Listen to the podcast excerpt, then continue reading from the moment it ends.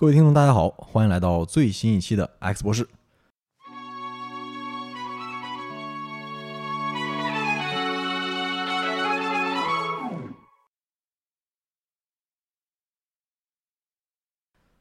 一年一度的中元节又到了啊，不少播客现在也都开始整活。这个我盲猜一下，估计今年的中元节不少播客的形式肯定也是找一些嘉宾，然后讲一讲他们身边遇到的所谓真实的灵异故事。但是我们 X 博士就换一个角度，给大家梳理一下关于灵异节目的历史。今天呢，我们就请来了我们的老朋友重磅嘉宾润发同志。润发呢也是灵异文化的爱好者，对灵异节目的历史也是有一定的研究。对对对，大家好，我是润发。今天呢，我们给大家梳理的灵异节目史从哪开始呢？就是从台湾这个是号称鬼岛啊，灵异故事特别多，而且它灵异节目开始的时间也是比较早。是的，是的。所以我们这期节目是既有恐怖的灵异故事，又有史料充足的灵异节目历史。对，尼古拉老师这个说话比较一本正经啊，我就简而言之啊。咱今天就是硬核讲台湾的灵异节目历史。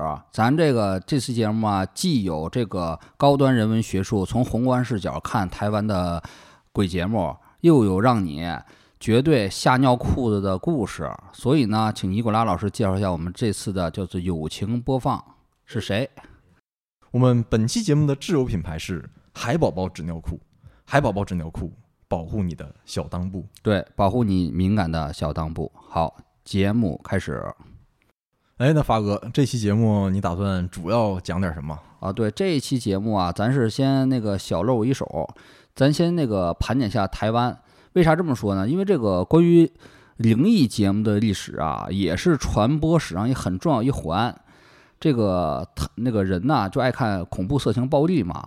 恐怖这个在各国的传媒史上都很重要的一环，所以呢，咱们今天呢就先讲一讲这个百鬼夜行的台湾。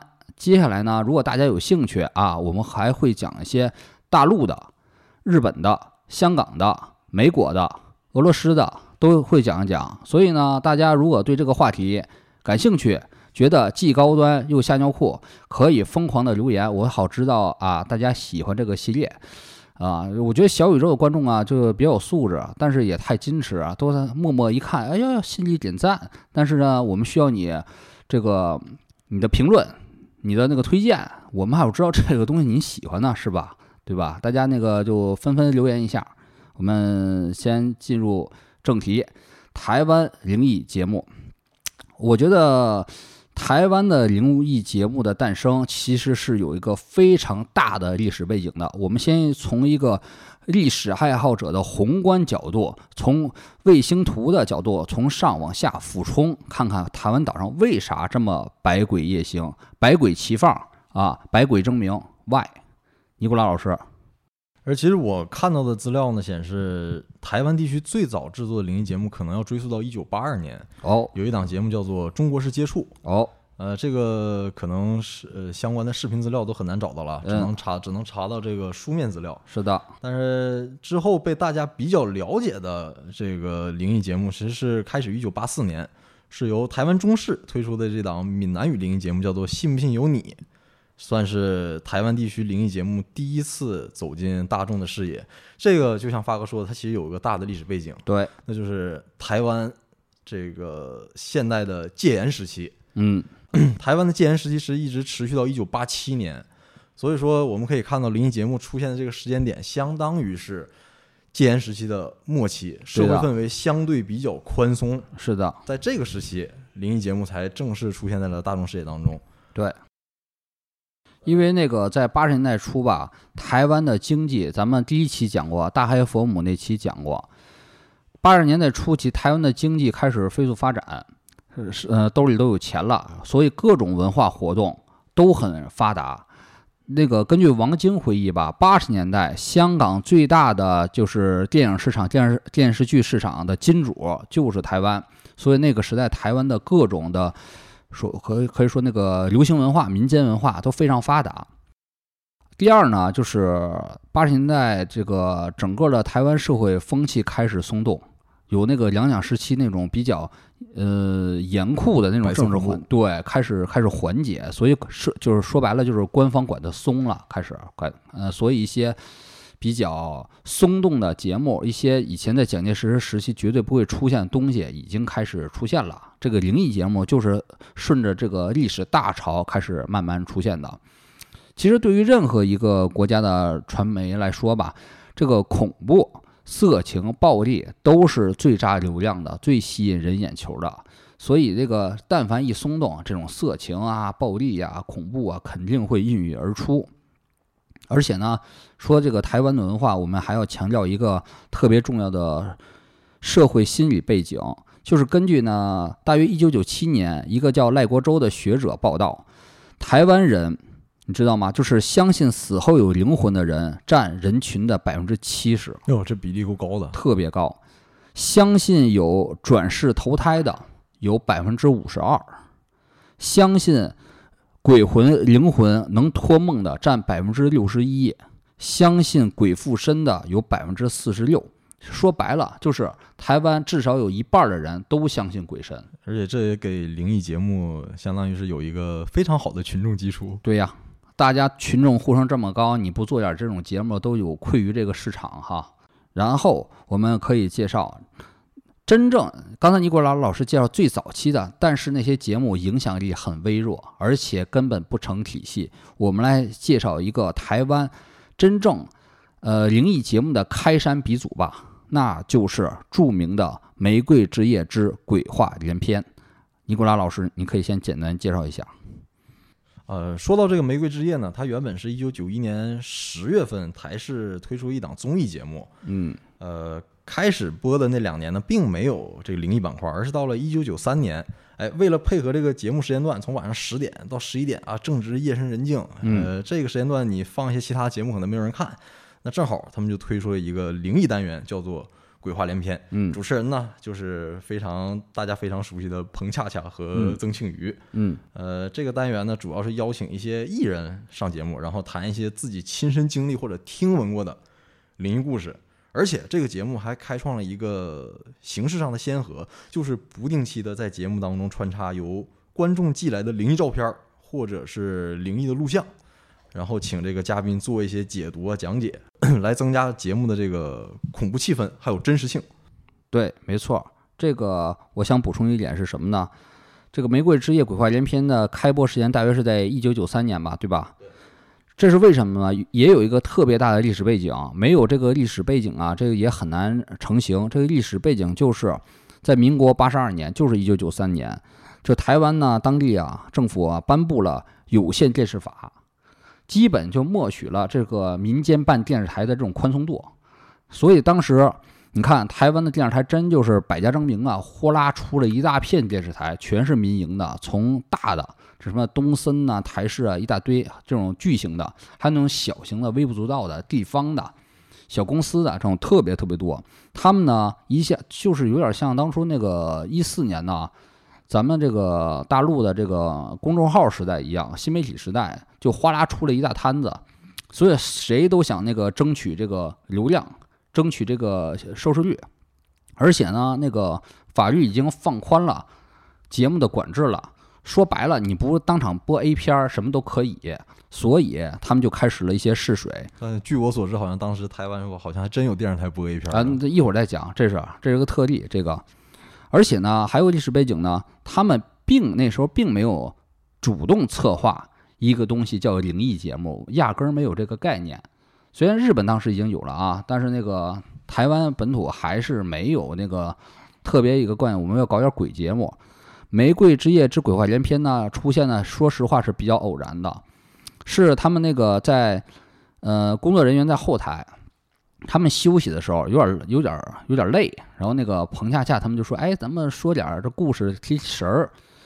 台湾人信鬼的多嘛，就自然而然就谈到这种灵异故事了，就一个接一个，就是说了好多，就会一到晚上就说效果特别好。他们就说啊，我们干脆就把这个环节吧，就真的搬上电视做一个节目的一个小的子栏目播就行了。所以刚开始就是随便请一些嘉宾明星，就是谈一个15分钟到30分钟的他们经历过的这些的灵异故事。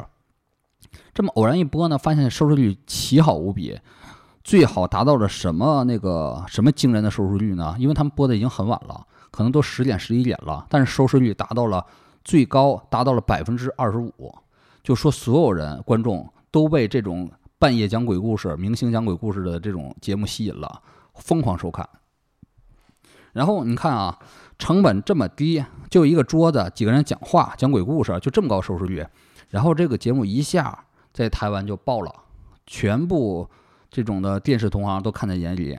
所以紧接着在1993年马上又出现了第二个入局的节目，叫做《接触第六感》，是有线电视台啊 TVBS 马上他们在9月就推出了接触第六感。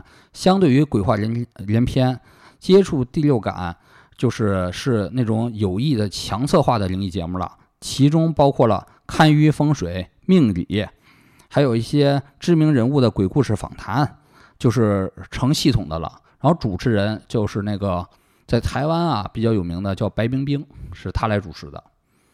然后呢，这两个节目爆火之后，大约就是在94和95年开始，台湾各个电视台正式进入了这个军阀混战的局面，就是百鬼夜行、百鬼齐放、百鬼争鸣，所有电视台几乎都推出了灵异节目。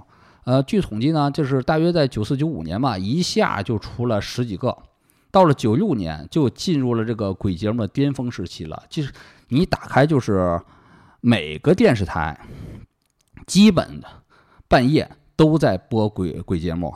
所以呢，那个好多人搞笑嘛，就觉得，哎，如果你96年穿越时间，你回到了台湾，你打开电视机，你发现妈台湾那么简直是一个大坟场啊，简直全是鬼，全是某某人带你找鬼屋，某某人带你看鱼房子，某某人带你看灵异照片，然后那个搞得台湾好像随时可以见鬼。这个现在如果有朋友能去台湾的话，比如住酒店宾馆什么的，可能最感兴趣的是看台湾那些五花八门的政论节目啊，对，互相撕逼哈，随便你打开一个台全是政论节目。但是当时如果你去台湾的话，你看的最多可能是灵异节目。这里有一个比较准确的统计数据，是1996年，也就是台湾灵异节目播出的巅峰时期。当时有线、无线各种频道，包括在内，1周之内推出来的灵异节目是超过20个。播放总时长是32小时，有人算过，平均每天这一个观众要受到这个灵异节目惊吓4个半小时啊！是，我就觉得搞笑嘛。你说，比如说2000年左右啊，咱们大陆这个午夜播的是啥呢？播的是什么命案13宗、红蜘蛛、刘华强、风彪、宋老虎，是吧？刘华强和风彪、宋老虎互相的说，你跪下给我叫个爷子，同时离咱们可能那个3、5千公里之外的这个台湾，那个咱们同龄人正在看着那时候什么，哎呀，卫民哥是不是有灵异闹鬼哦？是不是啊？这样的，真是同一个天空，不同的人生。咱这边是半夜是血与性，是吧？对，他那边是灵与鬼，是吧？真是搞笑，感觉很搞笑。哎，那么发哥，你估计你肯定是台湾早期这些灵异节目也看了不少，这些节目当中有什么让你印象深刻的点吗？好的，就是怎么说呢，还是蛮有意思的。先讲那个最著名的这个鬼话连篇吧，就是台湾这个鬼节目的鼻祖吧，教父就是鬼话连篇嘛。他的那个主持人啊，彭恰恰呀，其实原来是演电影出名的，他演过一个偏文艺的片嘛，在电影史上还挺有名的，叫《无言的山丘》，就是那个王童导演的，就是讲他演一个底层日本人、底层台湾人，然后在那种日据时代被那个日本人压榨，那种矿山淘金，是这种角色。他明显是个像有点像啥的定位呢？有点宝强啊、黄渤啊这种的，长相平平但演技出色这种人的定位。在台湾演那角色也是相当于台湾的骆驼祥子是吧？啊，对，他既演一些这种苦情啊、搞笑啊角色，然后他主持这个节目之后，他进入了人生的新篇章了。彭恰恰啊，那个每回主持这个节目之前呢，他都会拜拜，因为台湾人都信嘛。如果不拜拜，就会怕发生意外事件或一些灵异的事件。然后呢，说回来，这个玫瑰之夜，呢，它最大特色就是小成本，成本极低，特别会那个利用杠杆加强收视率。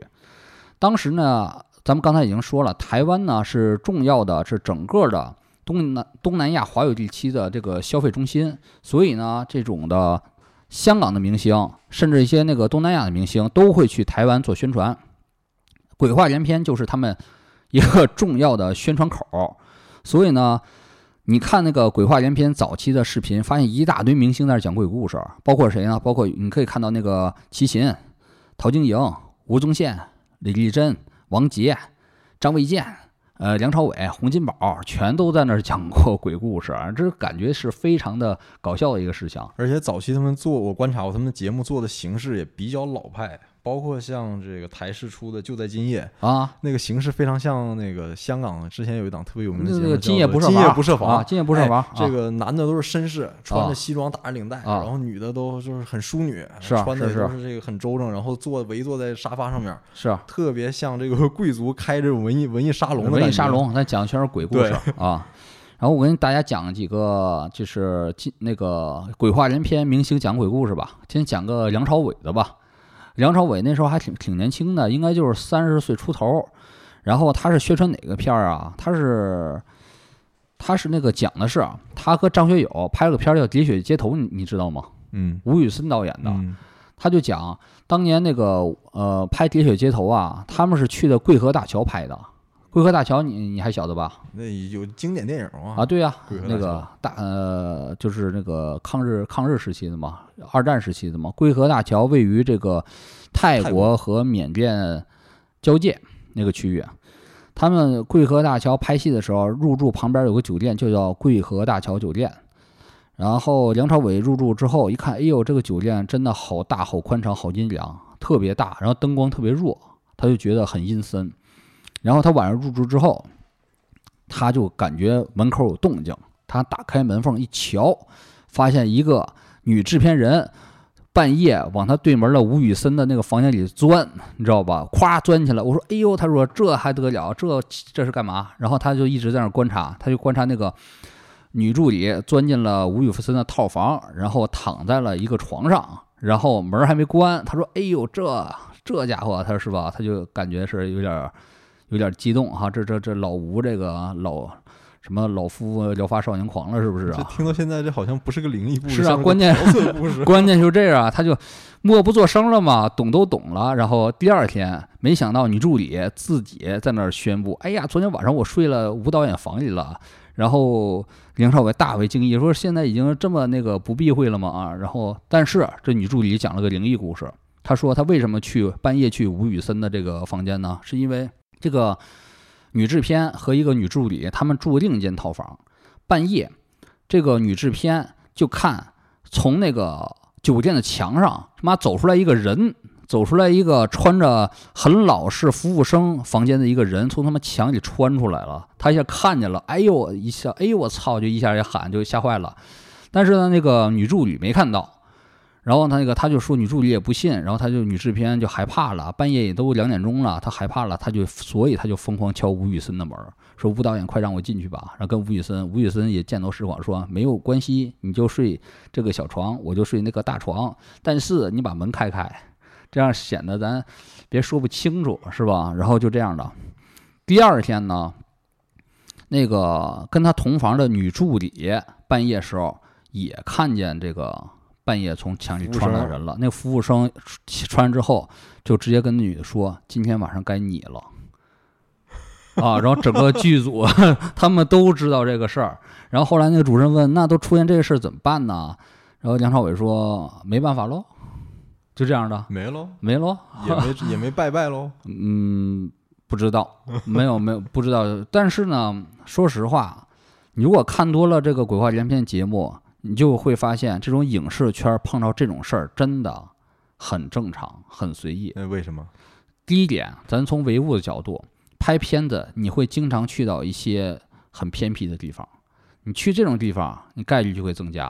你天天要住那个北京瑰丽啊，北京什么那个那个三里屯啊，上海你住外滩啊，你住那个什么那个华尔道夫啊啥的啊，那你很难呐，很难很难的了。那你要是住在那种天天荒郊野外，你知道拍戏好多在荒郊野外啊，你看那桂河大桥那是那啥地方啊？那是以前日军虐待那个战俘的地方啊，模拟战俘地方啊。所以那个偏呢、啊。第二点，根据我的观察，娱乐圈从业者从八字命格角度，他们都是一些怎么说呢？偏印较重，这个命里就是阴成分比较多的人。而且他们做的这行业本身也是捞偏门嘛。对，也是捞偏门了，所以他们相对就爱沾这些东西，相对的这个碰到几率还是大。我觉得命格偏不沾这个东西，可能是偏科学家吧，可能钱学森呐、啊，什么爱因斯坦呐、啊，什么居里夫人呐、啊，他们搞一个大会，天天旅游去，可能见这个几率就低，因为鬼看着他们都觉得有点无聊，是吧？有点干吧，觉得不想晚上跟普朗克说点，你给我说点什么？你这薛定谔，你给我来点薛定谔的猫是吧？给你讲这个，所以他们沾这个东西就少。所以说，你如果就是看这鬼话连篇呢，就是说，或者说你如果真的认识明星。你跟他有比较好的私人关系，你都可以问他们那个娱乐圈的事儿，几乎谁都见过，几乎这个事儿在圈里有很多很多很多的这样事儿。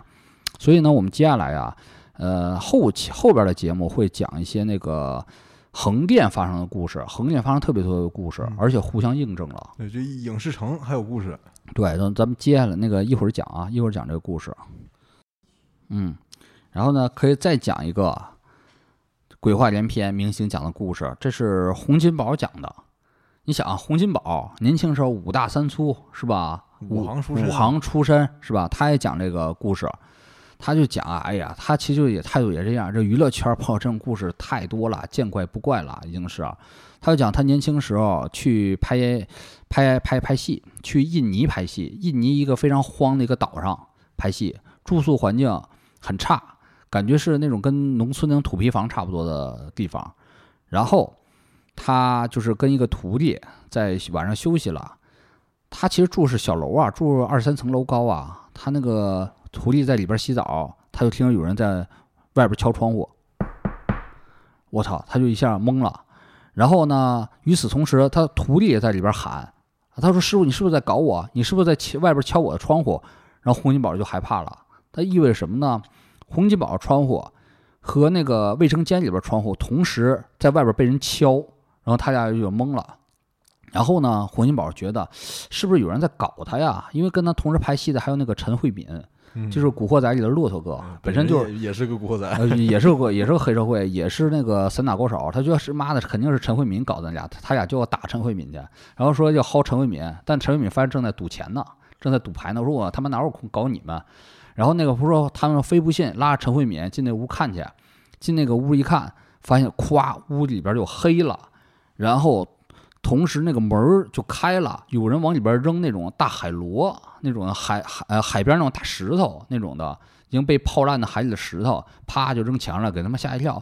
然后他们就马上冲出去，外边是海滩，他们找谁扔的石头，他们就是很黑嘛，找半天，然后那个什么都看不见，然后发现那个。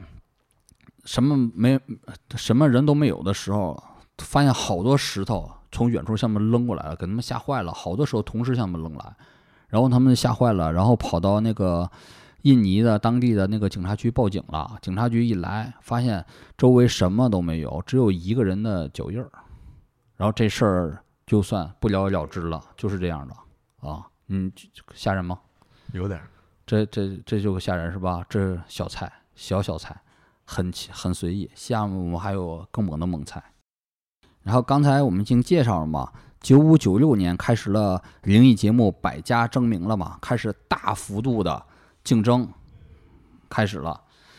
所以呢，就像玫瑰之夜这么比较低成本、比较随意的明星随便讲讲这种鬼故事，这种的花活啊，已经不足以吸引人了。大家刚才也听到了，其实明星虽然有名，但讲的鬼故事呢，那并不是那么离奇，是吧？都很简单的，其实讲个3分钟差不多没了，所以需要好多主持人强行的电话再插个打魂，已经不够狠了。进入了那个百家争鸣时代，开始了什么模式呢？开始了一个新的玩法，就是观众投稿制，观众给那个灵异节目投稿子，说遇到了什么什么鬼，然后开始了投照片和录像带 video 这个时代。这个时代爆发了一些在台湾至今还很有名的都市传说，基本都是这个时代来的。这个时代最有名的两个故事被大陆也讲了很多了，一个是叫红衣小女孩，一个叫做人面鱼。我们先介绍这个人面鱼是什么东西。人面鱼这个案例，这个倪老师，这是不是也是出现的那个鬼话连篇呢？红衣小女孩还有包括人面鱼，其实最早都是大约在98年左右。嗯，八大电视台，台湾的八大电视台，那就叫这名字啊。对，然后跟八大山人有一拼，好吧？不是有8个山人，就叫八大电视台啊。它有一档节目叫做《神出鬼没》啊，《神出鬼没》。对，然后当时同期的呢，还有另一个节目，其他电视台播的叫做《独漏60》，这两个都是灵异节目，差不多先后都播出了《红衣小女孩》的录像带。哦，一稿多投，这是对啊，一稿多投。好了，也不管是哪个电视台了，我们先介绍一下这个整个的脉络。人面鱼是什么故事呢？说的是就是一个投稿了一个照片，然后看到一个非常诡异的一个鱼，长罗非鱼啊，罗非鱼，妈长得脸是一个人脸，看着特别恶心，然后看着那种又发青又发蓝那个色儿。故事是说呢，有个人要搞着条罗非鱼，然后要杀鱼的吃肉，正那个。这个鱼正吃的时候，那个鱼突然说话了，说的是什么？好吃吗？好吃吗？我靠！然后这个节目当初播放之后，这台湾当地就炸了，我靠！而且有一个特别好玩的点啊，当时这个节目播出之后，他这节目啊是请了专家，哎，过来进行辟谣啊，这个解释啊，进行了一番解释。那意思就是说，这个实际上可能就是错觉呀，或者是其他东西没有的事儿啊。但是最后起了反作用，是台湾市场这罗非鱼价格是暴跌，没人吃了。对对，好像是从那个40-50块钱一斤，一下跌到20块钱一斤，都没人吃了。对，非常像当年香港的。叉烧包啊，是，这事儿其实对我影响也蛮大的。我听说这个节目之后，我从来就没吃过罗非鱼，再也没吃过。因为我本身我以前吃那个云南菜就觉得罗非鱼不好吃，土腥味特重。然后后来知道这个时候，我更他妈觉得恶心。我瞅罗非鱼，就是好像一个浮肿的人脸在跟我说话，好吃吗？因为这个。人面鱼啊，后来被辟谣了啊，就是编的，纯他妈编的。然后那个就是纯 PS 的，因为当时好像那个 DC 时代嘛，那个游戏机叫 DC 世嘉出的嘛，好像出两游戏就叫好人面鱼，一个怪咖游戏。然后他们好像截了个图，然后用在那个 PS 了一下。但是呢，这个都市传说特别恶心，你不觉得吗？因为罗非鱼可能是台湾那边是经常吃的一种东西，就跟咱吃大底子一样。然后一个经常吃的食材，然后有一个特别恶心的传说，你这真是让你无从下口，这是最恶心人的一种都市传说。所以说这个罗非鱼事件很可能就是电视台瞎编的，随便瞎编的，小编可能 KPI 特别重，随便瞎编，然后没想到一下踢中了人的内心最膈应最恶心那个 G 点了，特别经典传奇。这刚才发哥说到这个人面鱼还有红衣小女孩这种故事，很有可能都是节目组的小编瞎编的。我呢看到一份资料，这个人叫林志文，他呢是台湾曾经一档非常有名的灵异节目叫做《暗光新闻鸟》的制作人。他曾经写了一篇论文，就是详细的披露了他们台湾的这种灵异节目幕后的制作过程。如果你看完这个他写的内容之后，你会发现你在电视上看到特别吓人特别灵异的这些东西，对他们来说其实就是一个简单的节目制作过程，可以说是一份苦差事。他们制作团队每天这成员到公司之后，打完卡之后第一件事就是打开各个电视新闻台搜集新闻，然后呢就是看每日必读的4大报，什么苹果日报啊、自由时报啊、什么中国时报这些，还有包括各种各样的杂志。主要的任务就是从里面搜集各种各样的新闻还有故事，他凡是觉得能和灵异啊或者是民俗啊鬼神这些沾上边的，他们就会列入到选题库，非常像今天的新媒体的这个创作团队啊，要先找选题，找完选题之后，这个议题还要拿到会议上面进行讨论，这什么样的东西可以过，什么样的东西不能过，而且他们选题是有明确的标准的，要四大类，叫做人事地物。人就是经历过各种所谓灵异事件的这些人物，事儿呢就是灵异事件，地呢就是比如说像什么高雄鬼屋啊，或者是台湾这些经常闹鬼的这种地方。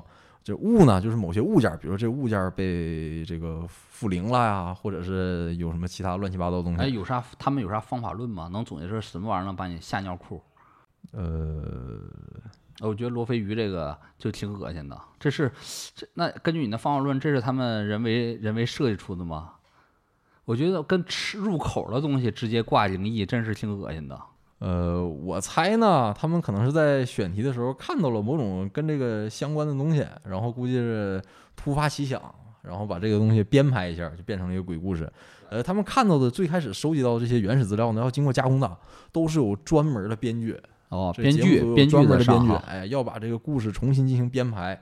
而且在录制之前，他们有重要的这个会议，要把这个摄影啊、什么灯光都要找来啊。这个节目具体怎么流程、怎么走，都要详细的推演一遍。是的，根本不是我们想象那个上来就每期找一嘉宾过来就给你讲，这前期都是有非常复杂的准备的。是的，包括节目当中找了这些嘉宾。这些编剧们会根据每一期故事的特色，对，哎，来找专门的，要么找一个专家，对，比如说他是航空专家，对，讲空难的，或者是他是一个研究宗教啊、民俗的专家，来讲一些鬼神什么的，或者是找一些比较有特色的艺人。而且在录之前，这些编剧还要专门对一些艺人，讲戏啊，要把这个故事告诉这个是来参加节目的嘉宾，这故事怎么讲。是啊，有哪些是重点的地方，你要强调哪些地方要做出什么样的这个神态，都会提前进行这个辅导。而且他就说，林志文就是这个暗光新闻鸟制作人就说一个标准的鬼故事，一个好的鬼故事要具备两个条件：第一，本身故事要好；第二，要有一个一出口就能讲的比较精彩的人。这两条具备。哦，的确，我也看过那个run down，就是很细节的，每个故事说完之后。怎么电话，它其实都有讲解的啊，对啊，而且包括后来他们出的一些新形式，比如说去实地进行拍摄、出外景，这些都是在拍摄之前，导演啊、摄影啊什么都是提前沟通好的，具体怎么一个流程，机位怎么摆，什么时候镜头晃，什么时候不晃，什么时候做什么样的特效，都是提前要商量好的。是的，这个是比较专业科学的，但是呢，你知道吧，制作人呐。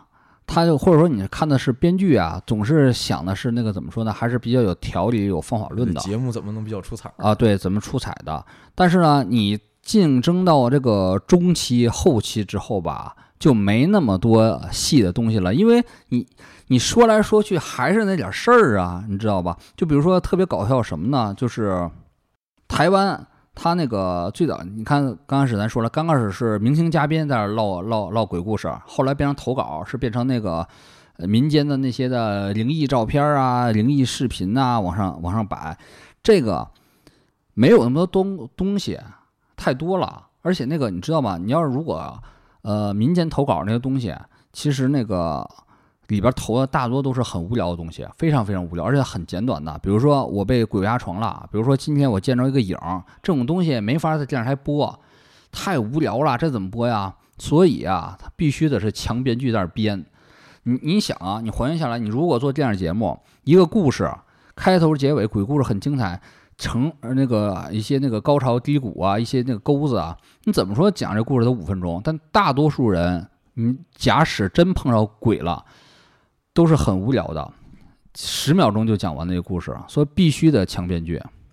所以再讲一下那个当时在黄金初期那个著名的那个红衣小女孩啊，红衣小女孩是一个典型的，都有像恐怖片剧本的一个东西了。是怎么回事啊？是一家人在山里边那个旅游，他们拿个小 DV， 然后去拍，几个人发现后边大白天后边跟了一个红色衣服的小女孩，而且那小女孩后来那个投稿到电视台之后，他们放大一看，那小女孩我靠巨吓人，是巨吓人，脸是铁青色的，像一老太太，而且那个有时候脸还变，有时候是那个像小孩，有时候一看又像老太太，然后再放大一看，那个嘴里好像有獠牙，我靠就往外凸，这感觉真是挺吓人的。然后再一分析就是说，就是拍摄入境的那些普通人，那些一家人里边有个男的，那个脸也发铁青和有感觉像露獠牙了，看着特别吓人。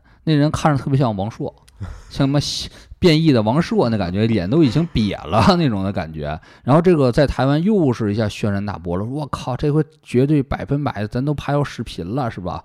然后后来这个，我觉得这个红衣小女孩事件，我觉得也是一个偏偶然的事件。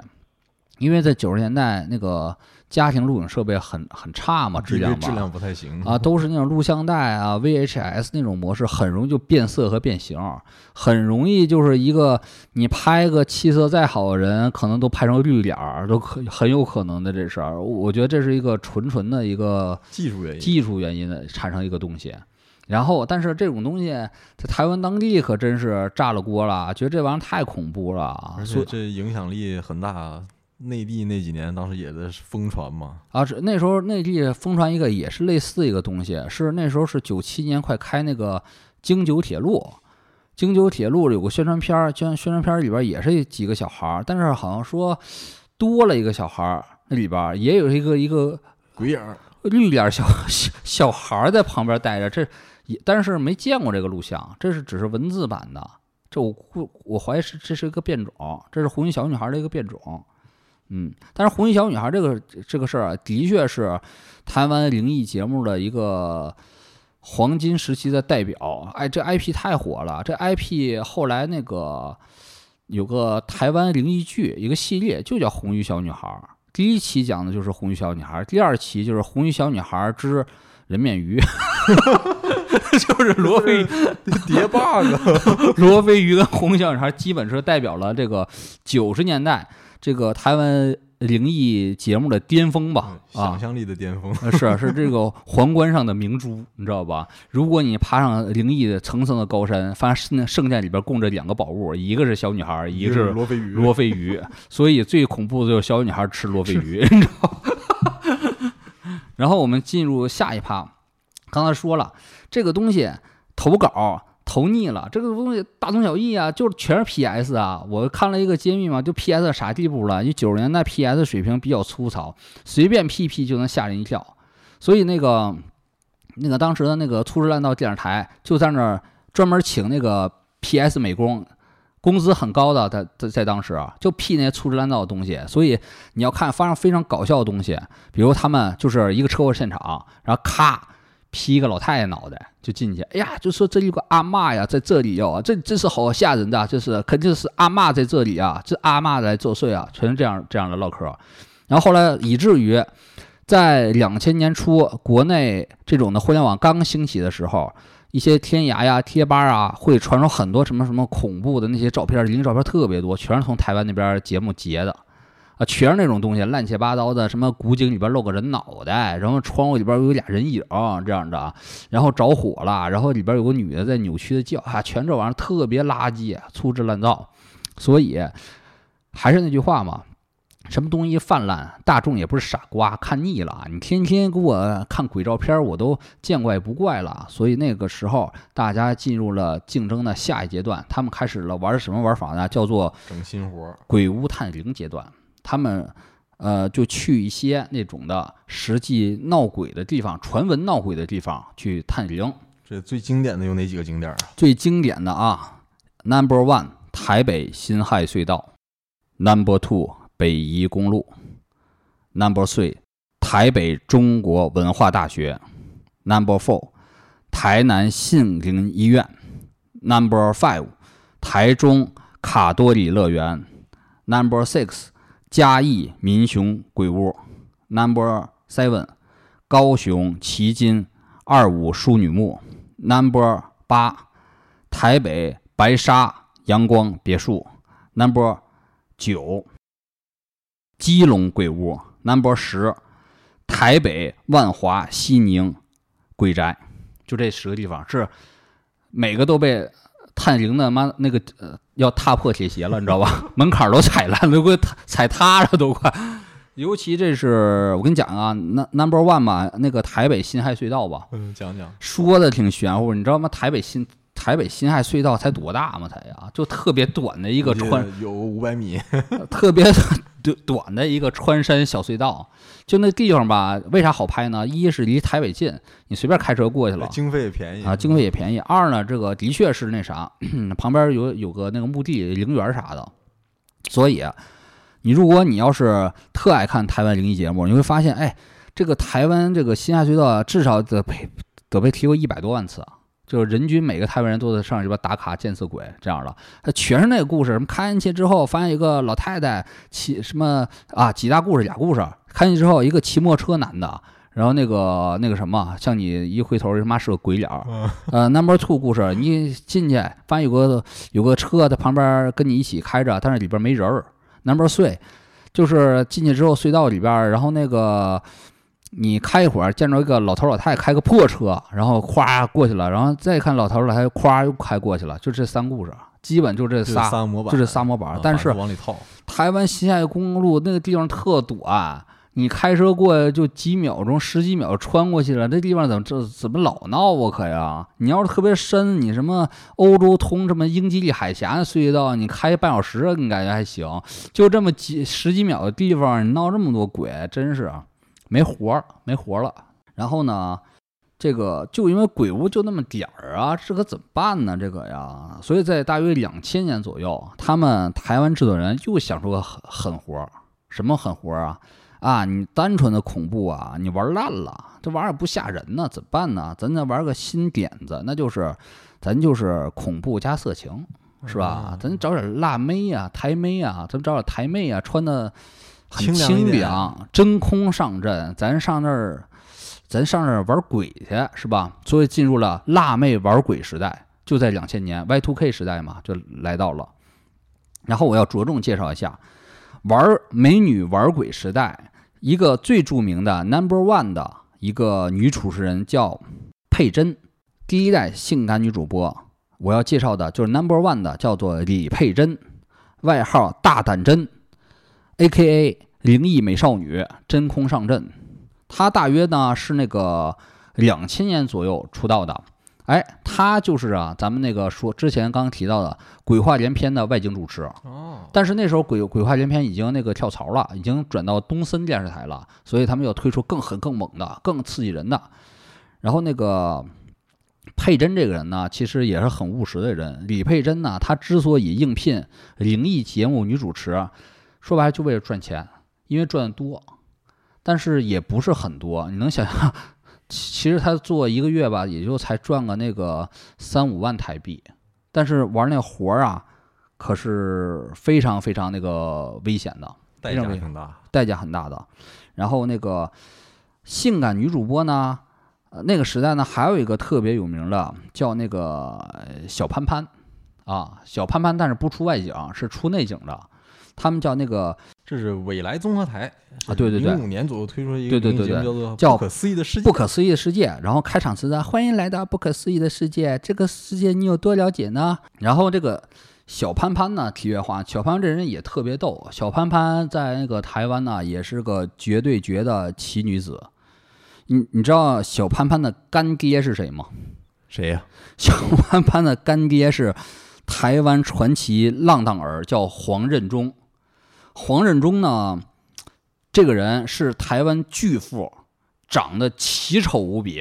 长得那个下巴好像被一拳兜回去了，一下你拿一个千斤大锤照你的下巴一打，然后给你打进你的鼻腔里，然后这就是黄任中的长相，然后长得就像大力水手，你知道吧？那个大吃菠菜大力水手，那个嘴都是瘪的，他的鼻子距离下巴的那个进度我感觉只有3厘米，就是贴一起的。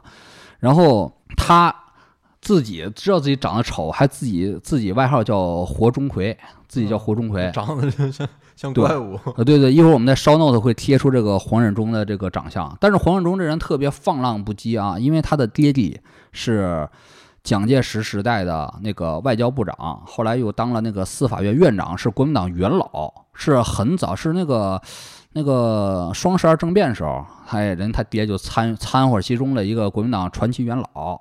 然后那个他是他爹的黄少谷的独生子，所以从小就是纨绔子弟，属于蓝二代。但是这人他特别聪明，他那个上美国，那个考到美国了，上那个宾夕法尼亚这个军事学院。哎呦，然后他这个人命格奇特，非常牛逼。然后他那个回来到台湾70年代，他就开那个电子元件厂，就大发一笔，然后用这钱又投资股市去了。就是他45岁的时候，已经成为了台湾就是数得号的那个头号富豪，在那个福布斯排行榜上就是有一号的人物。他有钱之后，他唯一这辈子最爱的事就是女人，他最爱的事就是粗俗点说就是玩女人啊。他自己号称啊，他一辈子20年时间花了20亿玩女人。他最夸张的是什么呢？他有张豪华大床，同时可以容纳9位女友同时游乐，而且还配备了大型私人温泉游乐设施。豪宅中长期供养着10位以上美女，可谓是夜夜笙歌，春色满园，天天玩帝王浴啊！对，他是这么评价自己的：女人是我生命的原动力，没有女人我吃不下饭啊！特别怜香惜玉。话说小潘潘是干啥的呢？小潘潘是很小就跟了他，是他的干女儿兼管家。小潘潘提出个点子，把他这些女朋友分门别类，会分别划分为妻子、女友、红颜知己、干女儿以及女徒弟。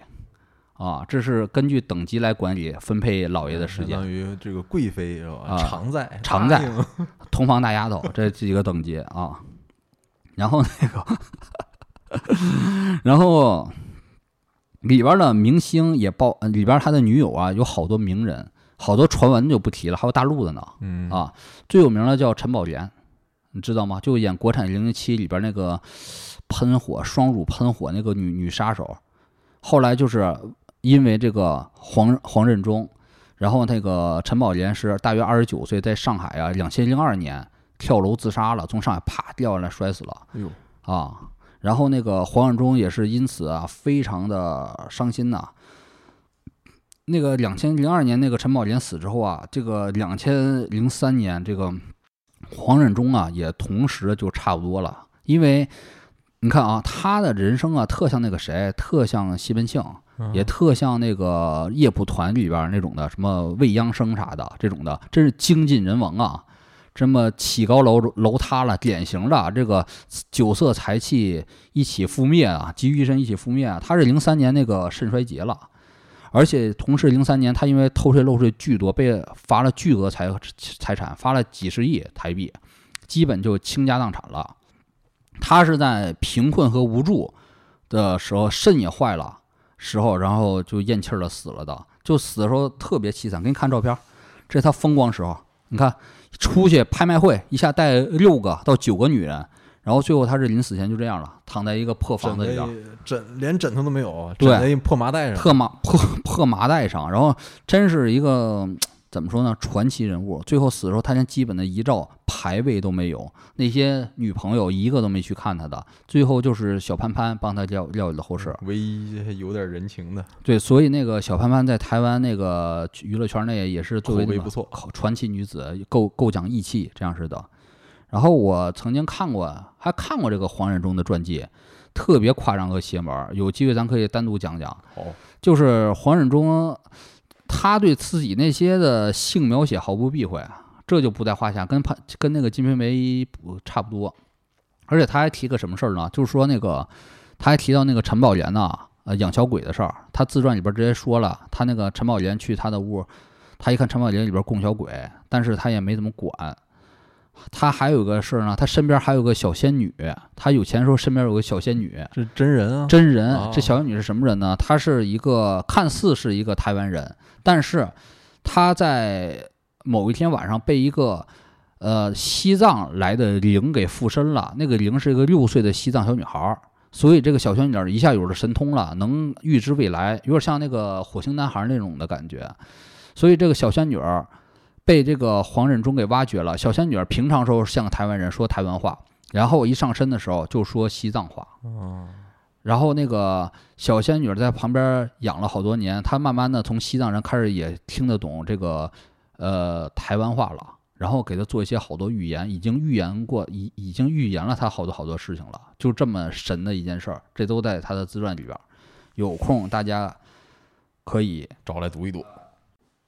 对，找来读一读，对，里边还有个事儿特奇葩，我都绝了，我靠，这绝对是一般人想象不到一个事儿。他女朋友特别多嘛。他有一回带着一个女朋友和他一个男性友人一起去台湾爬山，他爬山那个晚上，他就是有别的事儿，他突然发现回来一看，他的女朋友和他的男性朋友正在黑哈呢，正在还是说功夫 fighting 呢正在，然后那个他就挺生气，第二天他的男性朋友跪在他面前说求他原谅，然后呢说那个他大手哎算了吧，女人如衣服，兄弟有所属，那就算了吧，但是他那个男性朋友不依不饶，就说其实不是这样子，其实我要告诉你是真正的真相。他说什么真相？他说其实我是个同性恋，但是我已经爱着你好久好久了，我之所以跟你的女朋友功夫 fighting 是因为我想得到她身上你的味道。然后还求黄先生千万不要离开他，他只是想嗅一嗅他身上的味道。怎么样？如何评价？锐评一下。黄先生是个坦诚的人，啥都往书里写啊。齐了，这本书啊，如果你要看猎奇程度，可比什么肉蒲团呐、金瓶梅呀嗨多了，奇人奇事儿啊啊！大家一定找来看看啊。对，然后那个对，跑题了，咱往回说啊，美女探灵吧。热辣美少女探灵嘛，后来那个热辣美少女探灵也发展到一定内卷了，然后呢，出现了什么事呢？就是出现了妈更坏的一面，就是台湾有个制作人叫陀宗康，你知道吗？知道，就是长得也有点像王朔哈，就是主持那个，哎呦我的妈啊，对，那个脑袋也挺方的，然后挺大的，长得特别像王朔，我总是怀疑王朔呀。他有两份兼职，一份他妈北京天天骂在那儿，给那个冯小刚编剧，然后骂金庸啥的，然后另一份工作他半夜潜回台湾，什么去主持国光帮忙啥的，因为他的气质，他不就是王朔啊？他跟王朔一模一样，这个人呢啊，长相、气质、说话方式那个痞样，他是典型的那个痞文化代表，台湾痞文化代表。他主持一节目叫《国光帮忙》嘛，就全是讲一些什么。军中他们当兵时候互相整人，或者说一些那个性骚扰段子那些、啊、拿女嘉宾打岔那种东西。他作为一个制作人，他觉得那个一般的这种的美女探灵啊不过瘾，他就特别坏，他就啊专门找一些特别柔弱、特别性感的女生，特别怕鬼的去探灵。你看，他就找这位，这外号叫小白。然后叫张艾亚，你看看小猴，你看看长得一看就特温柔啊，长得什么感觉？是不是啊？特别来劲，任何男性看着挺来劲。我们这个会贴在 show note 里边。然后他搞了节目叫做《今夜星星什么的你》，来自星星的事啊，对，来自星星的事，专门让这些的性感女主播是干什么呢？去那个鬼宅里边去那个撞鬼。去之前，他不让女主播带任何护身符，不让穿红内裤，而且去之前必须先让那个法师搞招鬼符，先把鬼招出来，让他们往里冲，这样的。然后呢，那个他选这个女主播、啊、必须有特技，他选这个小白张艾亚，他特技啥呢？他一害怕，这个女主播就流口水，就是把嘴张开，哇哇流口水，流一身口水。然后呢，他还找了个女主播，外号叫。白木耳君，这个白木耳君也长口吐白沫吧，也长特别柔弱，特别白嫩。然后那个一见害怕就他口吐白沫，你知道吧？就翻白眼，口吐白沫。然后就在这种强烈的低俗暗示中，然后他这个节目他就搞下去了，特别低俗，是不是听着特别低俗啊？又吐白沫又吐口水的这个。就跟那个有点像那个《星际争霸》里那个蛇族那个虫族刺蛇哈、啊，吐口水，噗噗吐口水，真是没活了，这真是没活了。然后就是陷入了极端的低俗和内卷，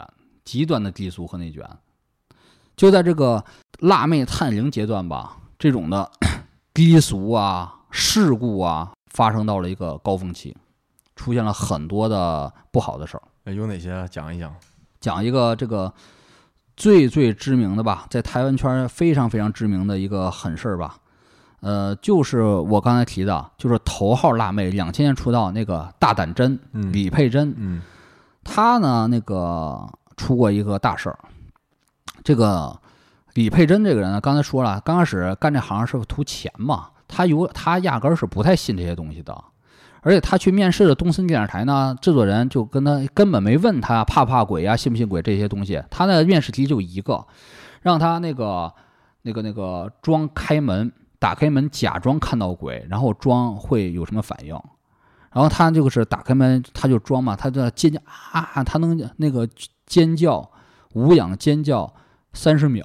哎，他说这人可以，哎，这人就是表现力很强，很会装戏，然后就录取他了。而且他长得也不错，身材很火辣。然后给他定位是专门2000年嘛，穿的那种特别像那个低胸那个小背心儿，他每个都穿低胸小背心儿，而里边不让穿内衣，让你若隐若现看到点那种形象，就去探灵。刚开始那个他总去嘛，还赚点钱嘛。他妈还问那个大胆真说：“你这是什么工作？为什么总是11点出去，然后5点钟回来呀？这是干啥去了？这是半夜鸡叫去了是吧？”但是呢，他不以为然，他觉得哎无所谓嘛，赚钱嘛。他做了大约半年之后，就会发现自己那个脸色的确是一照镜子，发现自己脸越来越黑了，跟喝酒喝多了肝硬化了似的，脸发黑了已经。但是他还是不以为然，觉得这都是心理暗示。但是一次重大事件里边出大事了。他大约就是也是2000年初，他们专门去了一个高雄的一个酒店。高雄那个酒店呢是已经完全废弃了，也是当地传闻特别闹鬼、特别凶的地方。为啥呢？因为里边发生了一个重大杀人案，里边死人了。然后后来死人之后，各种原因，这个酒店就荒废了。酒店荒废之后，这个酒店呢，这个墙啊、这门啊，全被堵住了。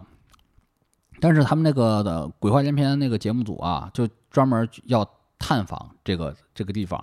他们是怎么进去呢？他们把那个墙啊砸出一个狗洞，大半夜梆梆梆凿墙，凿出一个狗洞。然后他们是制作人马是爬进去的，咔咔咔爬进去，然后就探整个的那个酒店。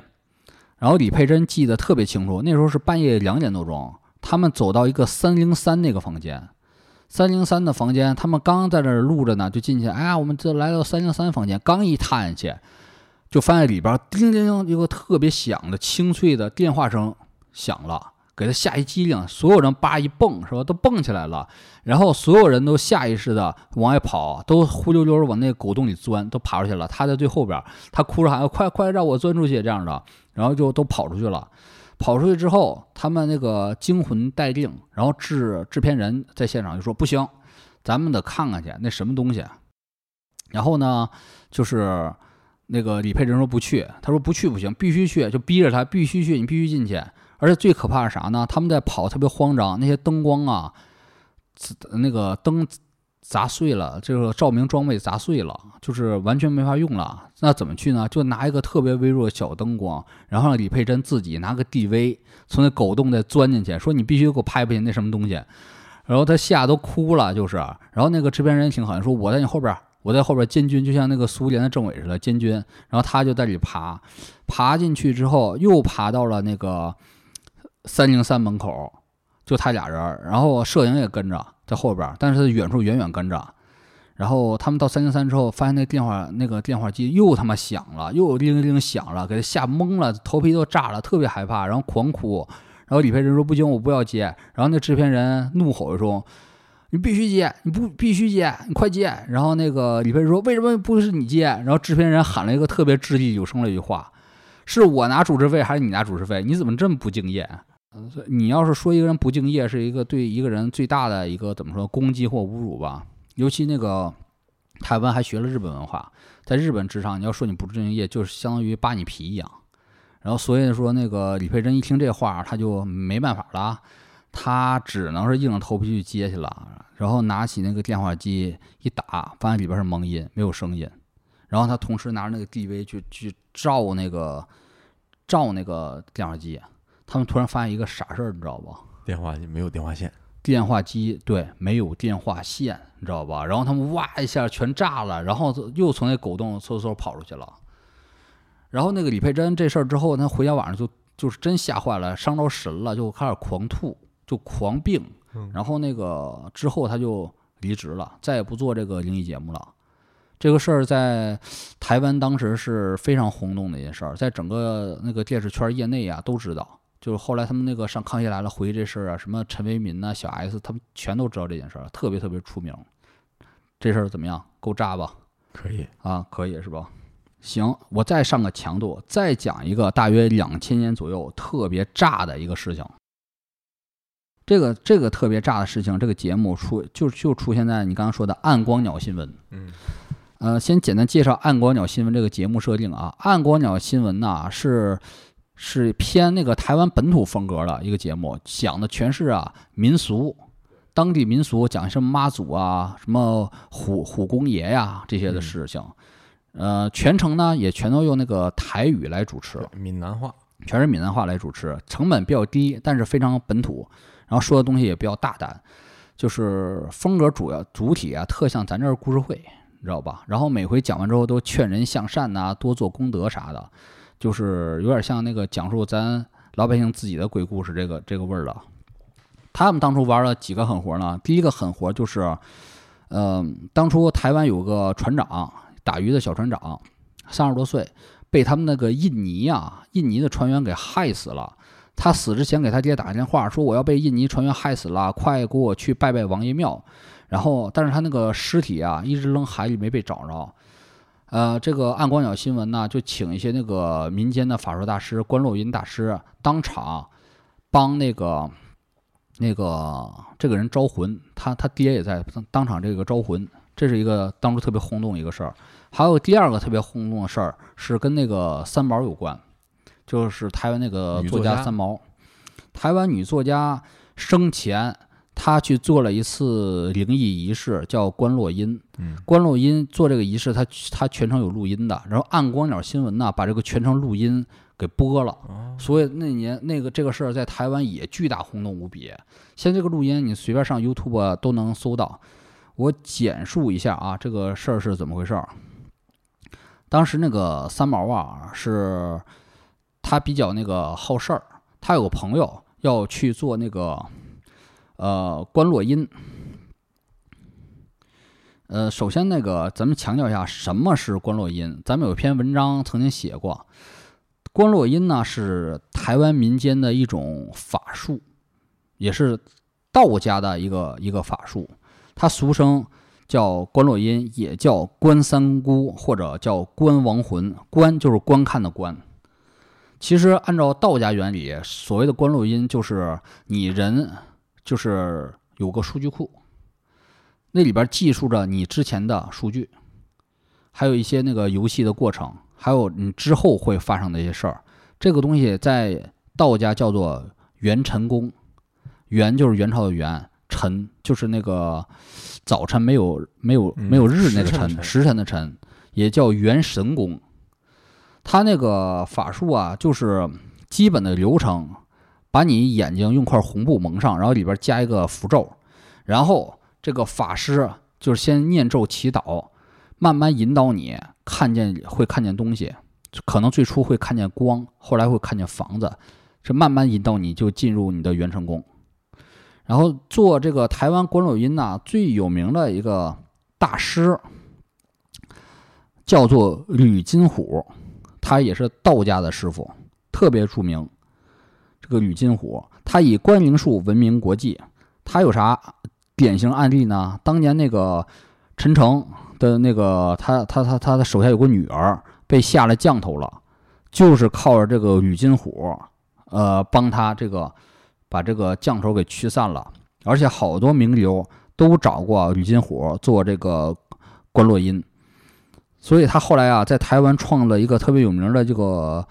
一个机构嘛，叫做无极慈善堂。这个无极慈善堂里边，你就可以观落阴。咱们当初写那个文章啊，现在这个无极慈善堂在台湾呢还有好多分机构，加盟门店吧，相当于。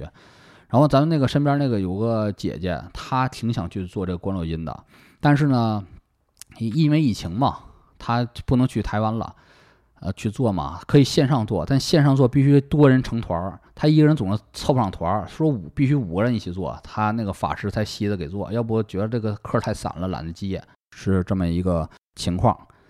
然后呢，话来说三毛关洛音这个事儿，三毛他是陪朋友去的，他那个朋友。关洛音一直不顺，一直是进行了很长时间，进行了大约1-2个小时，一直只看到一个光，后来又看到一个墙，一直进不去，穿不过那个墙，后来又不做了。然后三毛就说：“哎，你不做，那我做来玩玩了。”三毛这人好奇心特别强嘛，然后就让吕金虎给他那个做法。三毛进入关洛音特别的快，虽然他是一个基督徒，但他进这个东西特别快。他是先依蒙上眼进行一些引导。然后他马上呢，就是看到一束光了。然后那个这时候吕金虎啊，给他念了一个咒，说看到什么了？他说他看见菩萨了。他说吕金虎问你看到什么样菩萨？你怎么知道是菩萨？他说我也不知道为什么，我就知道他是菩萨。后来说你描述一下他穿什么样子？然后他穿一身白衣。他说是不是观音菩萨？他说我感觉就是观音菩萨。然后关洛音那个菩萨就把他直接领到一个屋里边，屋里边有一个用金子做的书。然后吕金虎就引导他说：“快来翻翻这什么书。”他说：“我翻开了，但字很模糊。”然后吕金虎又给他念了一个咒，然后字儿开始清晰了。清晰以后，他一线看到了是什么呢？问的是什么呢？他说：“第一页写着三毛这个本人，他这人叫陈平，真名叫陈平，说他的出生年月日完全正确，都写在那个书上的。然后还写了他的爸爸，就是那个叫做陈四庆。然后他说他是陈四庆的，是。”第2个女儿是什么什么星转世，这个什么什么星他总也看不清楚。然后接着再往下翻，又翻到什么？他说这个一辈子他会出25本书，但是此时那个时候的三毛他只出了10几本书，还差不少呢。然后再往下翻，他说他那个以后会出唱片很畅销，他就很纳闷啊，我是个作家怎么会出唱片呢？那时候他没意识到。后来他说这个唱片就是那个齐豫唱那个叫橄榄树那首歌，那是三毛写的词儿，所以也记录在其中呢。然后他接着往下翻，发现那个赫然写着36岁丧夫，因为那个三毛的老公叫荷西，是个哪国人呢？西班牙人。然后的确是36岁时候潜水，然后死掉了。然后他再往下翻，发现45岁那岁的时候什么字儿都没有，只有一个花。然后再往下再翻，46、47是空白，剩下全是空白的了。我靠！然后这事儿就结束了。你知道后来那个三毛的确是在47岁，就是45岁那左右死了啊，47岁死的，所以这个录音就是一公布就是又是轰动了。我靠，这三毛啊，这个关洛音录音呢、啊，这全部就是收视率巨高无比，当时大街小巷都在讨论这件事情啊，怎么样，玄乎吧？很玄。而且那个再题外话啊，三毛的灵异的故事啊。很多特别多，怪事很多的。首先他那个你要看到那个自传呢，他当年去和荷西去那个撒哈拉大沙漠，他又是乱抓乱捡的，捡了一个玩意儿，再捡了个非洲部落的一玩意儿，那是个诅咒之物，那是个基因诅咒之物，他给捡着了。他那个自传有写。后来还有个事儿特别有名，他跟那个林青霞是好朋友嘛，生前他跟林青霞讨论过，就是说那个。他们讨论人死后会不会变成鬼，有没有阴间，然后他俩就约定谁要先死了，谁就给对方提个醒。然后三毛死之后，的确，这林奇亚自述的啊，在一个节目里边自述的，三毛死之后，可能是哪个纪念日吧，然后林奇亚在那儿躺着，突然有电话打来了，他一接，里边就剩下，说我是三毛。我靠，跟妈林青霞吓疯了，这个 YouTube 都有啊，这可以找我看看去。就三毛的确跟这个事儿挺近的。但是发哥，据我的观察，好像台湾最近这几年，尤其是2010年以后，好像灵异节目的数量也开始，不管是数量还是质量，都成一个非常明显的下滑的趋势了。是的，你的观测啊特别准确。台湾呢，就是进行到2010年左右，已经进入到这个灵异节目的强弩之末，已经末期了。就是有几个显现吧，还是得说托宗康。托宗康玩美女啊，已经是玩了，也是没什么花活了，每次都是美女嗷嗷叫，其实也蛮没意思的，因为毕竟互联网这么发达，大家看嗷嗷叫何不看日本那些片呢，是吧？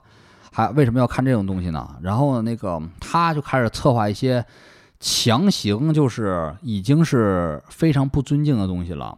他策划一个节目叫，忘记叫什么了，但卖点是啥呢？叫铁齿探灵。什么叫铁齿？台湾话叫铁恰，可能那个少将念得更准吧。然后铁齿的意思就是压根儿不信鬼，死活不信，你见着来个真的都是不信，都是假的，就这类人。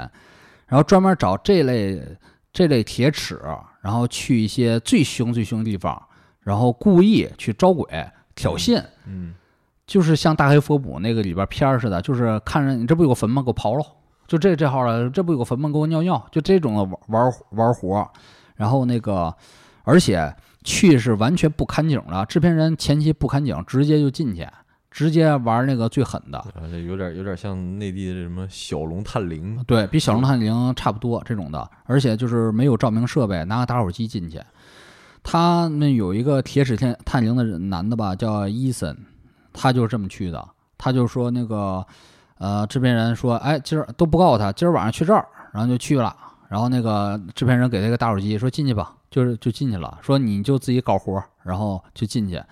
他就去过一个很有名的闹鬼医院，这个医院其实也被各个节目组十几年踏平了，都快踏烂了。然后他进去之后，拿打火机进去之后，他就喊各位好兄弟向我看齐啊啊！我要宣布一个事儿啊。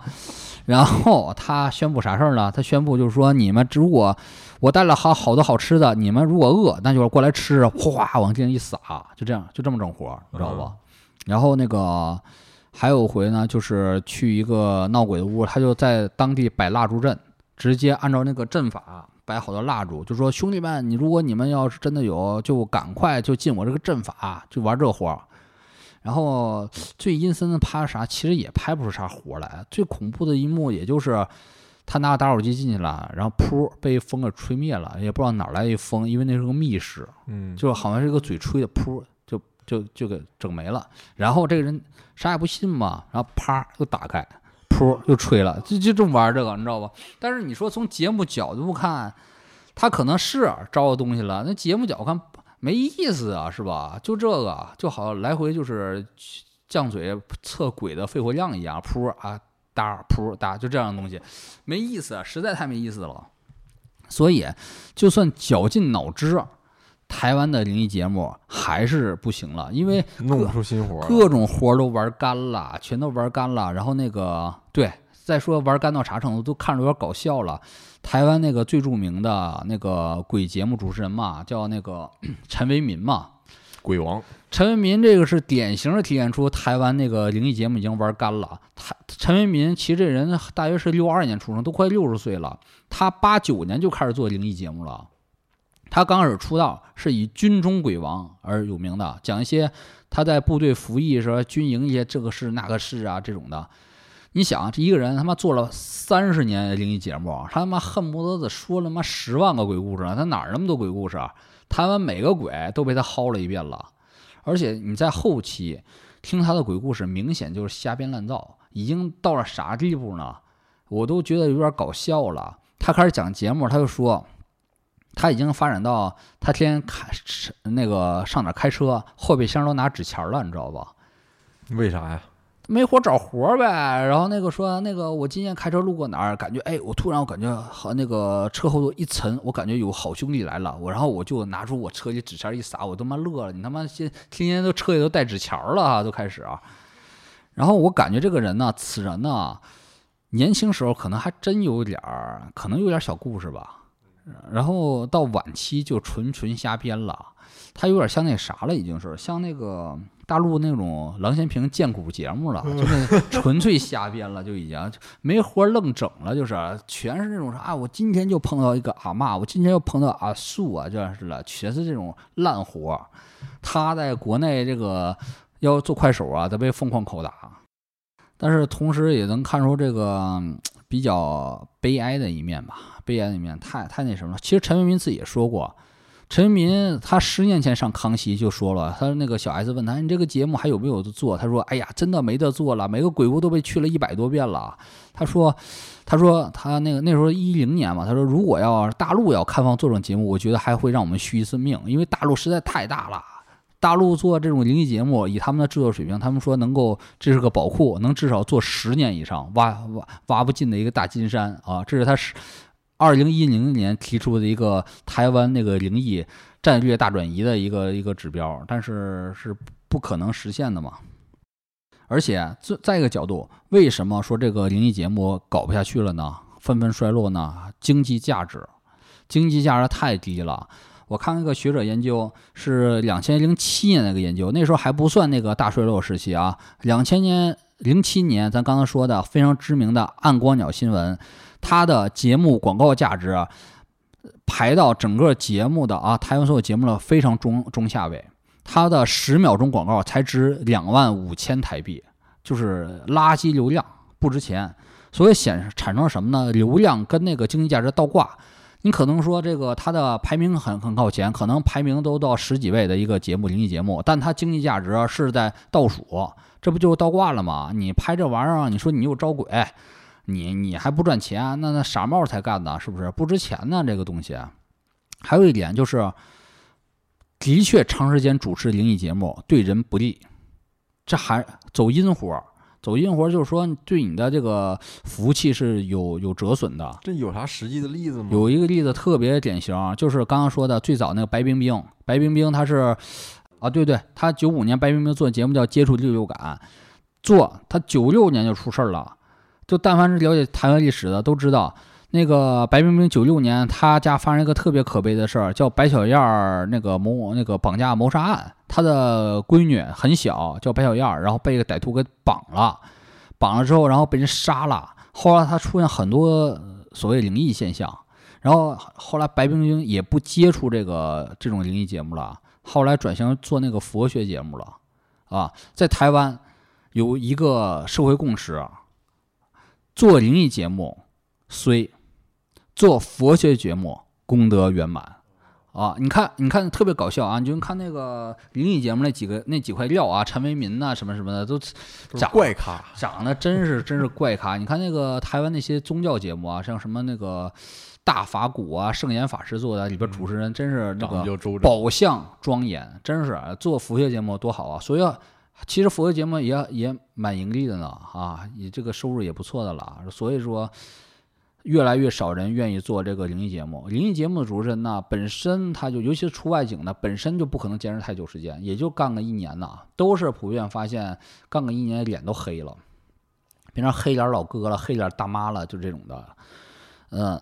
然后呢，哎，说起这个佛教节目，还有个特别搞笑的，因为台湾这个电视台百家争鸣嘛，各种乱七八糟烂台都有嘛。然后后来有一个电视台叫那个蓬莱仙山电视台，然后那个他主旨是做一个宗教频道，但是他那个实在资本太少，也请不来什么高僧大德，没那么多活。然后他想，哎，别人都做鬼节目，咱们也做吧。他们是特别特别早，在90年代呀末呀推出了叫做阴间旅行团，然后那个被当时的新闻局盯上了，直接罚款好几10万。他那阴间旅行团就是在90年代末当场啊，就说民间法术啊，什么招魂见鬼了，他现场就玩这个，天天玩这玩意儿，然后就被罚款了，重磅罚款了。后来那个蓬莱仙山电视台还出一个奇葩事儿，他还是后来那个在2000年中期，2005年左右吧，经营不下去了，他是白天说佛法，晚上演 A 片儿。然后直接被台湾当局给取缔了，这是特别轰动的一个搞笑事件。这种烂台啊，特别像那个咱们看那个《全裸监督2》，昭和末年日本也是一大堆乱七八糟电视台，而也有好多这种宗教台。里边那个《全裸监督2》不有段特别牛逼的片段吗？就是那个村西透，他的志愿就是把全世界播他的 A 片，然后非要买个电视台，买个卫星频道嘛，然后就买了一个宗教电视台嘛，花了10亿还20亿日元买了一个电视台嘛，特别疯狂嘛。这个事在台湾当年是如数一辙，也是这么疯狂啊。然后还有个题外话，对，就在那个灵异节目末期，这些电视台又想出个新招，最后真是强弩之末，想过新招，就是他们让那个死忠粉丝吧，铁杆观众自费那个出旅游钱，然后这些的主持人带着十几个人上国外地方撞鬼去，既赚那个 C 端的钱，又赚 B 端的钱，然后台湾还真有人去。他们有啥？后来那实在没活拍了，台湾已经塌烂了，他们那个去一些泰国、缅甸、柬埔寨，还去过香港啊，香港，对对，什么香港去的比较早了，是对，最早去香港，后来香港也觉得太近了，香港其实没啥地方，香港也很小嘛。然后那个后来又去到那个巴厘岛制作那种婴灵，夭折的婴儿，把那个灵给吸出来了，他们就围一圈看那玩意儿，然后还得花钱，还真有铁憨憨，但是也经营不下去啊，做了几轮，然后那个也不行了，后来就彻底倒闭这样了。这就是那个基本啊，你现在再看那个台湾啊，基本就是差不多了，就是如此了，也没有什么灵异节目了。对，然后那个下边就在闲聊时段嘛，说几个我感觉我印象比较深刻的这个灵异节目的片段吧。第一个呢是那个是比较搞笑的，因为那个台湾啊，在那个灵异节目鼎盛时期啊，什么主持人他都得做灵异节目，这个百无禁忌，你甭管你是大主播你还是小主播，你都得做这个节目。比如说那个吴宗宪就经常做灵异相关的节目啊，这其实蛮有像日本的，日本也是啊，你甭管多牛逼主持人，都可能会站上灵异节目。比如那个北野武就主持过灵异节目，你知道吗？没有，这真没看过。北野武也主持过，北野武主持也是一景，也是一绝，也是这有空可以讲讲啊。你能想象咱们那个大陆国宝级主持人，然后那个他白天主持东方失控，晚上只主持东方鬼话。白天实话实说，晚上那个鬼话实说，白天讲述自己老百姓的故事，晚上讲述自己老百姓自己的鬼故事。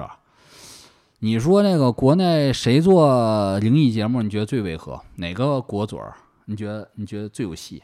我觉得白岩松最有戏。就看白岩松，你这是打算播出来的吗？播出来啊，这白岩松没事啊，可以说白岩松啊。你说白岩松做鬼节目咋说呀？跟鬼谈心，鬼为什么现在不努力了？啊？难道你们鬼还希望是所有的纸钱都是自己别人给你烧的吗？啊，你们自己就不在阴间努力的做一份工作吗？当初我家那些鬼都是在阴间努力才过上现在的快乐鬼生活。OK 啊，话回说吴宗宪吧。吴宗宪他那个有节目叫那个 Jackie Show， 然后他就吴宗宪那风格也这么，哎呀不得了，这样似的什么什么啊。厉害了啊！我们今天有请三位辣妹来讲讲他们撞鬼经历，然后还讲讲什么那个啊，有一次他妈更牛逼的，他那个 Jackie Show 啊，他请了妈10个大师来做节目，然后导演就问，哎，现场其实我们就有一个鬼，你们看看这个鬼长什么样子。然后那个10个大师煞有介事的七个同时说，有一个穿清朝衣服的小男孩就站在二楼上，然后那个吴宗宪真的假的？厉害了，然后那个就是三个大师，他在喷那3个字，你们为什么没有看见？就这样的节目。然后还有一个闹特别那啥，然后那个特别搞笑，他是请了那个10个还是5个呀？那种有阴阳眼的女的啊，能上身的女的，那3个那个那几个女的长得都是面黄肌瘦的，跟那个越南难民似的，跟参加过越南战争刚从那个越共的丛林里扒出来那5个女的似的，然后让他们现场表演上身，真特别夸张。然后有个女的当场抽了，吐白沫，又吐白沫，就当场抽了，就这节目啊，印象特别深刻。我说这个看着都有点恶心，你知道吧？就太残酷剥削了。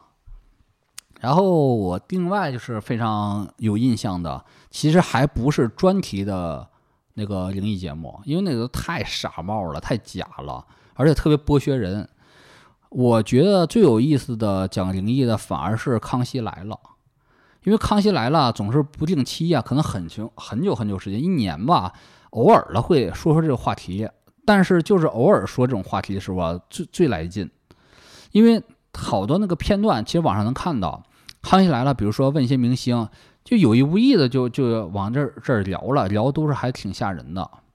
就几个特别吓人的，就是他有一次采访那个潘玮柏，潘玮柏说正常事儿，一说到一个事儿，就是他有个朋友，他有个女儿很小，3-4岁吧，一见潘玮柏就哭，就嗷啕大哭，就哭不止。然后问说：“妹妹，你为啥哭呀？”那女孩说：“你肩膀上有个女的。”就这么说，你肩膀上有个女的，我靠！然后这个事儿特别瘆人，然后那个在台湾也流传很广，都好像说那个潘玮柏脖子上骑了个女的。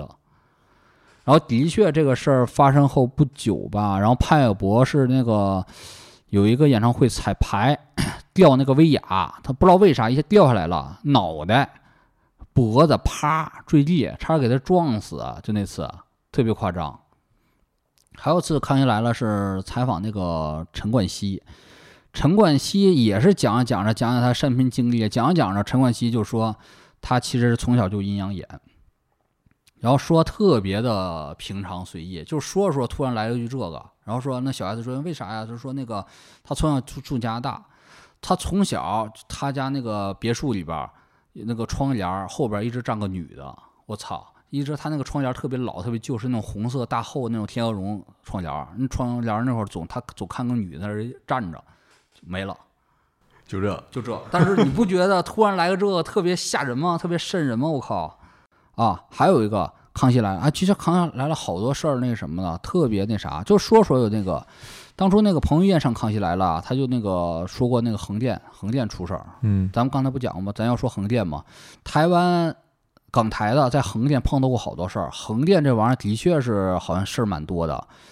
彭于晏那个就是采访上就说他在横店拍戏的时候看到一个绿头大鬼，没了，也就这，然后绿头大鬼，然后就这么轻描淡写说过去了。然后何润东说的比较多，何润东跟彭于晏都提过，说那个横店影视城，它不是那种古代的街嘛，是那种石砖地嘛。他说那个石砖地是用当地人墓碑做的，因为省材料，好多是墓碑下边是，不知道是真的，他们亲眼看见了，还是他们都这么流传的。说那个石板是墓碑。何润东在那个横店拍戏碰到啥事呢？也特别出名。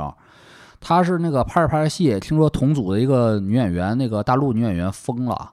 然后他们推门一看，说那女演员干啥呢？说那女演员被附身了，正拿指甲刀一刀一刀的剪自己肉呢，剪的浑身全是血啊，特别著名这事儿。然后全是血和肉，后来送精神病院疯了。后来一直那个，这是个互联网上著名的都市传说吧？天涯好像那个娱乐板块有专门帖子去分析，他说这个女演员是谁，好像分析来分析去，分析出这个女演员叫白雪。但也不知道，没什么名气，我也不太知道这个女演员是谁。情况就是这样的情况，基本就是，也就是在那个2010年后期这个中期吧，基本这些节目也就是怎么说，尘埃落定了。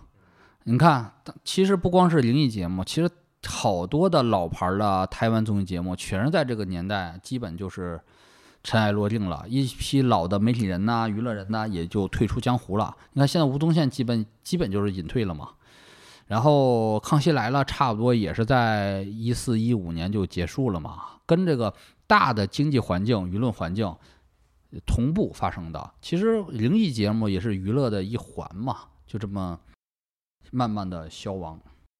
而且呢，这个。现在呢，再说比较好的灵异，有梗、有料、有意思的，那还是得看这个大陆啊，快手主播，还有一些新的欧美的一些玩法。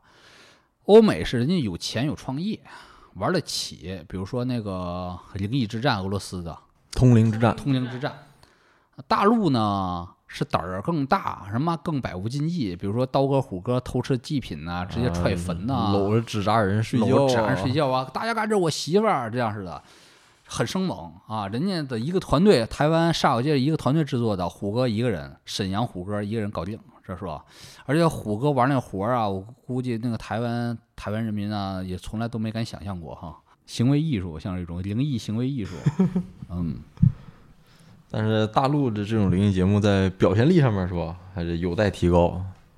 啊，那粗制滥造嘛，是吧？粗制滥造这个，小龙探灵是吧？那台词永远就那不能说是吧？啊，是，永远就那一句台词。但是我还是那句话，还是那观点，你如果制作灵异节目，第一必须还是得有点这个命格属性，嗯，这个属于还是比较偏门的一件事儿。第二呢，干灵异永远挣不了什么钱，这是板上钉钉的，绝对不会赚什么钱，嗯。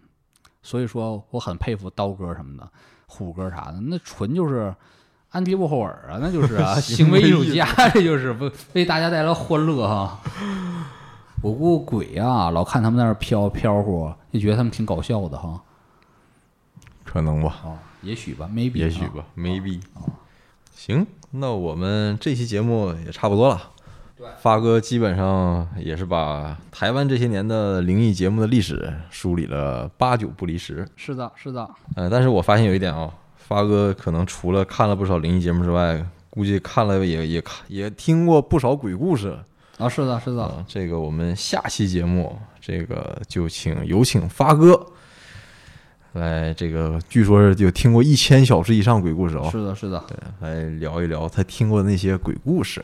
好的，大家如果感到那个觉得我们这期节目不错，你就多多评论啊，多多支持啊，也感谢我们的这个叫什么播出那个平台正常的，就是说播出品牌啊。海宝宝纸尿裤，维护你敏感的小裆部。谢谢。好，再见，拜拜。